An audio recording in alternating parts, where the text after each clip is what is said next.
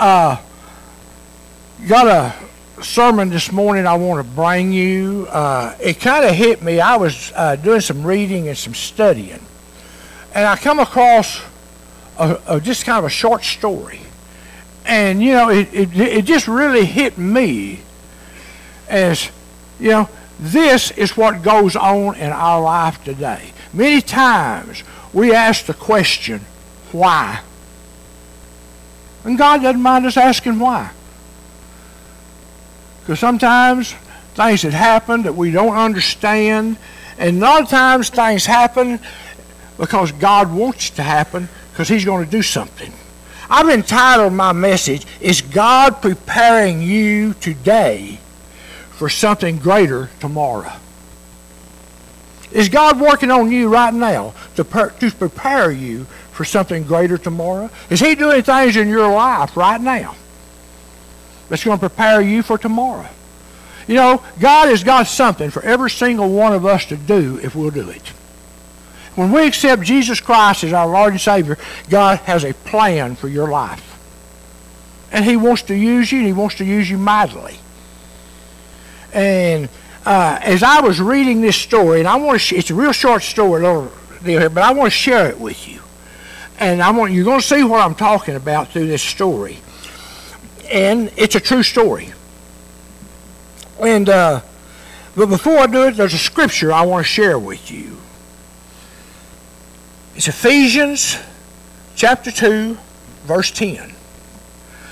For we are God's workmanship, created in Christ Jesus to do good works, which God has already chosen that we should walk in them. God already knows you. He knows what you're going to do. And, and there's many of you in here right now God's got a plan for. He's chosen you for something. Now, it's up to us to see what God wants us to do. So, but anyway, I want to share this little story with you. And uh, it says there was a man who was visiting a logging camp in north in the northwest because he was interested in seeing how the logs that would be used for great furniture were chosen. As the logs came down the river, the logger would suddenly reach out with his hook and hook one and pull it to him, and he would set it aside. This logger would sometimes wait for a little while before ever reaching out and grabbing another log. There didn't seem to be any reason as to why he would just grab a certain log. Well, after a while, the man asked this logger, he said, I don't understand what you are doing. Why do you pick certain logs? Maybe we can ask that of God. God, why do you pick certain people? because God's got a reason, just like this logger had a reason for picking certain logs. The logger said, These logs may all look alike to you, but I can see that some of these are quite different from others. You know, God can look at us and look at our heart, and He can see the difference in each one of us and what we can do for Him and how we can better serve Him. Then that logger said, The ones that I let, I let pass by come from trees that grow down in a valley where they were always protected from the high winds and the storms. Their grain is coarse and that grain is soft. He says, then the logger told the man, he said, the logs that I pull aside are from high up on the mountain where they were beaten by strong winds and storms from the time that they were very small. The logger said then, This is what toughens these trees and gives them a fine, strong grain. Then the logger told the man, These are the logs that we save and set aside for only our choice work. They are too good to be used for ordinary lumber. So we see it was, it was through the testing and the storms that the logs were prepared for God's great work. Why are some of us going through storms and trials? Maybe God's preparing us for a great work that He has for us to do. and we go through these trials and these tests, we become stronger and stronger. We see more of God than we've ever seen before. We see some of the things that God is doing in our life. And we say, God, I'm beginning to understand. And, uh, and like I said, you know, sometimes it's the testing and the trials in our life that makes us strong. If we didn't go through anything, how weak would we be? But we can see what God is doing in our life to give us strength and to make us stronger, that we can do a more powerful and better work for Him. Uh, we need to remember that God, now th- this is right, I want you, I need you all to remember this. We, do, we need to remember that God does not tempt us, but there are times that He does test us. God will never tempt you, but He will test you. Now, see, God already knows you. He knows your strengths and He knows your weaknesses. But sometimes we don't. Sometimes we have to go through things for us to see in ourselves our own strength and our own weaknesses. We need to see where we need more strength in order to do what God wants us to do. And a lot of these things, just like these, when these trees were very small, they went through a lot of storms. They went through high winds. They were bent and they were twisted, but they held up. Many of us Christians go through storms and trials. We're twisted, we're tried, but we still hold on because we know who God is. And we know that He is our Heavenly Father, and that He's got a purpose for what He's doing. And we need to remember this. And, uh, but like I said, we need to remember that God does not tempt us, but there are times that He does test us. Satan is the one who tempts. God tests. You say, you mean God doesn't tempt us? No. I want you to listen here in James 1.13, what James 1.13 says. He says, Let no man say when he is tempted, I was tempted of God. For God cannot be tempted with evil, and neither does God tempt any man. He'll test you, but he does not tempt you into doing things evil or doing things wrong.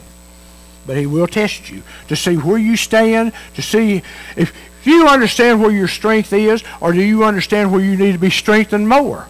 When we go through things, sometimes things show up in our lives and we know, hey, I need more strength in this area of my life. And you've all been there. You've all been, you've all been tested. You've all had your trials. You know where your weakness is. You know where your strength is. See, that's when Satan hits you. Satan knows your weak weaknesses and he knows your strengths. He hits you in your weaknesses, not where you're strong. And uh, I want to give us three examples of some people in the Bible that was tested. And uh, one of them, just suppose you was to walk up to Moses and ask how he became who he was. What did you do, Moses? How did you become the man of God that you are? he would probably tell you about his trying times with Pharaoh that he went through. And then he would probably tell you about his 40 years of testing in the desert. He was really tested and put to the test in the desert. 40 years he went through that desert being tested, and he held up. If you were to ask Joseph what he did and and how he became who he was, he'd probably tell you about his years as a slave and his imprisonment of a false accusation and his imprisonment in Pharaoh's dungeon and how he went through all that. And God strengthened him as he went through these things. What about Peter? We may talk to Peter. What do you think Peter would tell you about? He would most likely tell you about his denial of Jesus. How many of us have ever denied Jesus? I don't mean just outright, but in your heart, you said, Well, I don't know if there's a God. I, I, I don't understand this. I don't know if there's a God or not. A lot of people get down and they begin to question Is there a God? In your heart, you know there is. But you're going through a test, and that test is of Satan. See, he is tempting you But when you go through that test, God's going to prove to you He's God. Yeah, we may talk to Peter, and he may tell us how he was tested. But he's going to also tell you, but you know, during that test time, I learned many, many difficult and important lessons by what he I went through. You know, Peter went through a lot. When he denied Jesus, he was he, he was really tested. And at that point, he was also tempted. He was tempted by Satan just to totally reject Jesus, not, re, not go back to Jesus, forget about this Jesus. But then the Holy Spirit came to Peter. And the Holy Spirit talked to Peter. Matter of fact, whenever Peter was standing there and they was taking Jesus out after he had been kind of tried and everything, he, he passed by Peter. Peter was standing there. Jesus looked over at Peter. He didn't accuse Peter. He didn't say anything ugly to Peter. He just looked at Peter and Jesus had tears in his eyes. You know what Jesus was saying? Peter, I'm sorry that you're going to have to go through what you're going to go through. I love you, Peter. And there's going to be a change to take place in your life. You're going to be stronger than you ever was by what you're going to go through. How many of you in here have maybe become a different and stronger person because of what you went through? When you saw how God worked in your life, how he touched you, how he picked you up when you was at your lowest point. And you knew definitely there was a God. And you put God back in your heart and you started serving God and you started working with God and you see more blessings come on in your life than you could ever imagine. You know, in, in Malachi over there, Jesus says, believe in me or this is God speaking, said, believe me, and I will open the windows of heaven and I will pour out blessings on you that you cannot contain. Trust me. Believe me. Walk with me. Know who I am. I want to bless you. And he will. But you have to have faith and you have to believe in your heart who Jesus is and what he's doing. And you know, Peter learned a great lesson. He learned a great lesson and he became stronger than he ever was. When Peter hit that upper room, something happened. Jesus didn't forget about Peter. Matter of fact, whenever Mary and the, and the other women come, Jesus met Mary. She said, Go tell the disciples I will see them in Galilee. And tell Peter also to be there. And God did a great work in Peter's life. When Peter was in that upper room and that Holy Spirit come up on Peter, it said that Peter preached one of the greatest sermons he had ever preached. And over that day, over 3,000 people came to know the Lord Jesus Christ. I wish he'd do that to me. I'd like to see this church so overpacked and filled that they had to stand out in the parking lot. We'd have to put speakers out. And you know, God can do it. He can do it. I don't doubt God. God's got a purpose for everything He does. And my faith and my trust is in God, not in man or what man does. But my faith and my trust is in God. I've been through things, I've seen things. God has touched me, He's healed me, He's done many things. But I know without a doubt there is definitely an almighty and all powerful and all knowing, all seeing God. And He wants to work in my life and He wants to work in your life. And all we have to do is let Him. You know, maybe some of the things you are going, maybe some of you here today are, are going through some things. Maybe you're going through tough times. And maybe God's testing you right now. Maybe he's showing you some weaknesses you have in your life, some places you need to be stronger in order to serve him and to do what he wants you to do. Have you ever just thought about, I have gone down in my office, I have prostrated myself on the floor, tears. God, what do you want me to do? How can I reach people? How can I touch them? How can I tell them about you and all your greatness and how much love you got? He says, You just tell them what I say. I'm going to put it in their hearts how much I love them. They're going to know how much I love them. You just tell them what my word says, and I'll do the rest. I hope that Holy Spirit comes upon every one of you so strong that you cannot resist anything that Holy Spirit tells you to do. The Holy Spirit wants to work in your lives. He wants to guide you. He wants to lead you. He wants to comfort you. He wants to do everything that He can to tell you who God is. Holy Spirit really is God. He's part of the Trinity. God the Father, God the Son, and God the Holy Spirit. That Holy Spirit is as much God as God is God Himself. That Holy Spirit, it said that He sent Him to walk beside us and to help us, to help us overcome things, to be a comforter, to inform us, to help us go through things. But how many of you ever just call upon the Holy Spirit? Holy Spirit, I need you to walk with me today. Holy Spirit, I'm going to go through some things today that I'm going to need your help. Do you know that's what the Holy Spirit is waiting for you to do? He's waiting for you to invite him into your life, to walk with you, to call upon him, to trust in him, to believe in him, so that he can do things in your life. You ignore him, guess what? Guess who else gets ignored? You because you're not trusting in him and you're not calling upon him. You're not using him for what he came to do. He came to be a comforter. He came to walk beside you. He came to guide you. He came to be with you. But you have to let him do it. You have to let him do it. He's not going to barge in, grab you by the hand, and drag you.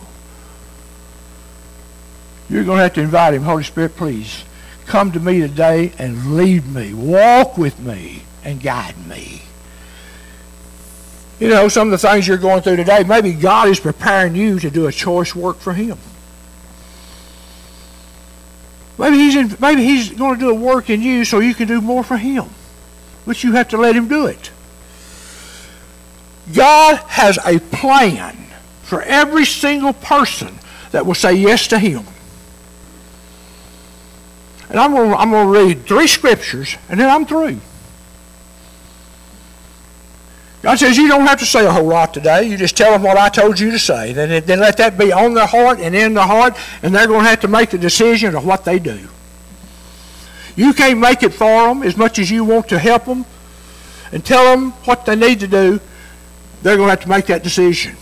You're going to have to make that decision of whether you accept Jesus Christ as your Lord and Savior and walk with Him, or you're going to have to make the decision to stay right where you are. And God's not going to force you to do any of it. It's your decision, your choice. I hope you make the right choice. But God's got a plan for each and every one of us. I'm going to read three scriptures. First one, he tells us something in Jeremiah 29 11. That was your mama's favorite scripture. For I know the thoughts, or I know the plans that I think toward you, says the Lord. Thoughts of peace, not of evil, to give you an exceeded hope or an expected end. He said, I know the plans I have for you. Just listen to me and I'll guide you through them. And then sometimes we ask why we go through certain things that we go through. Why did I go through this? Why did this happen? You know, Scripture tells us. In 2 Corinthians 1 4, I love this because it explains something. It says, God comforts us in all of our tribulations or our trials and our tests, so that we may be able to comfort those which are in trouble with the same comfort that we ourselves are comforted with. God said, I put you through to go through certain things so that, so that you can help others go through just what you went through. You've experienced it. You know what you felt. You can better help them go through it because you went through it.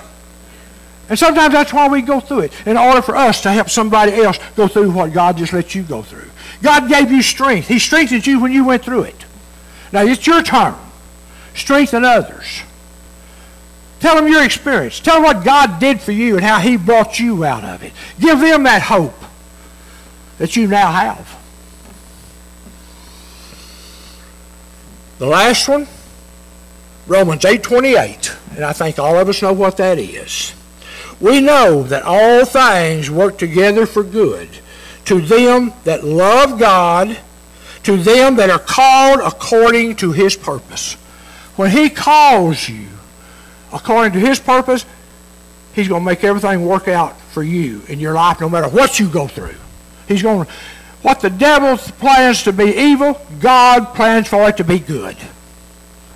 He's going to put you through it, and you're going to see a host change in your life because of what God is going to do in your life. Just remember, like what I said, what Satan does in your life is meant for evil, but God can turn it around for good. Trust in God, believe upon Him, call upon Him, say, Lord, what can I do for you? Believe me, He will talk to you. He will tell you. I'm going to ask the band to come up. If y'all will, if you would like to come down to the altar and just talk to God. Say, Lord, what is it, Lord, that you want me to do? I've heard that you have things for me to do. Ask God what He wants you to do.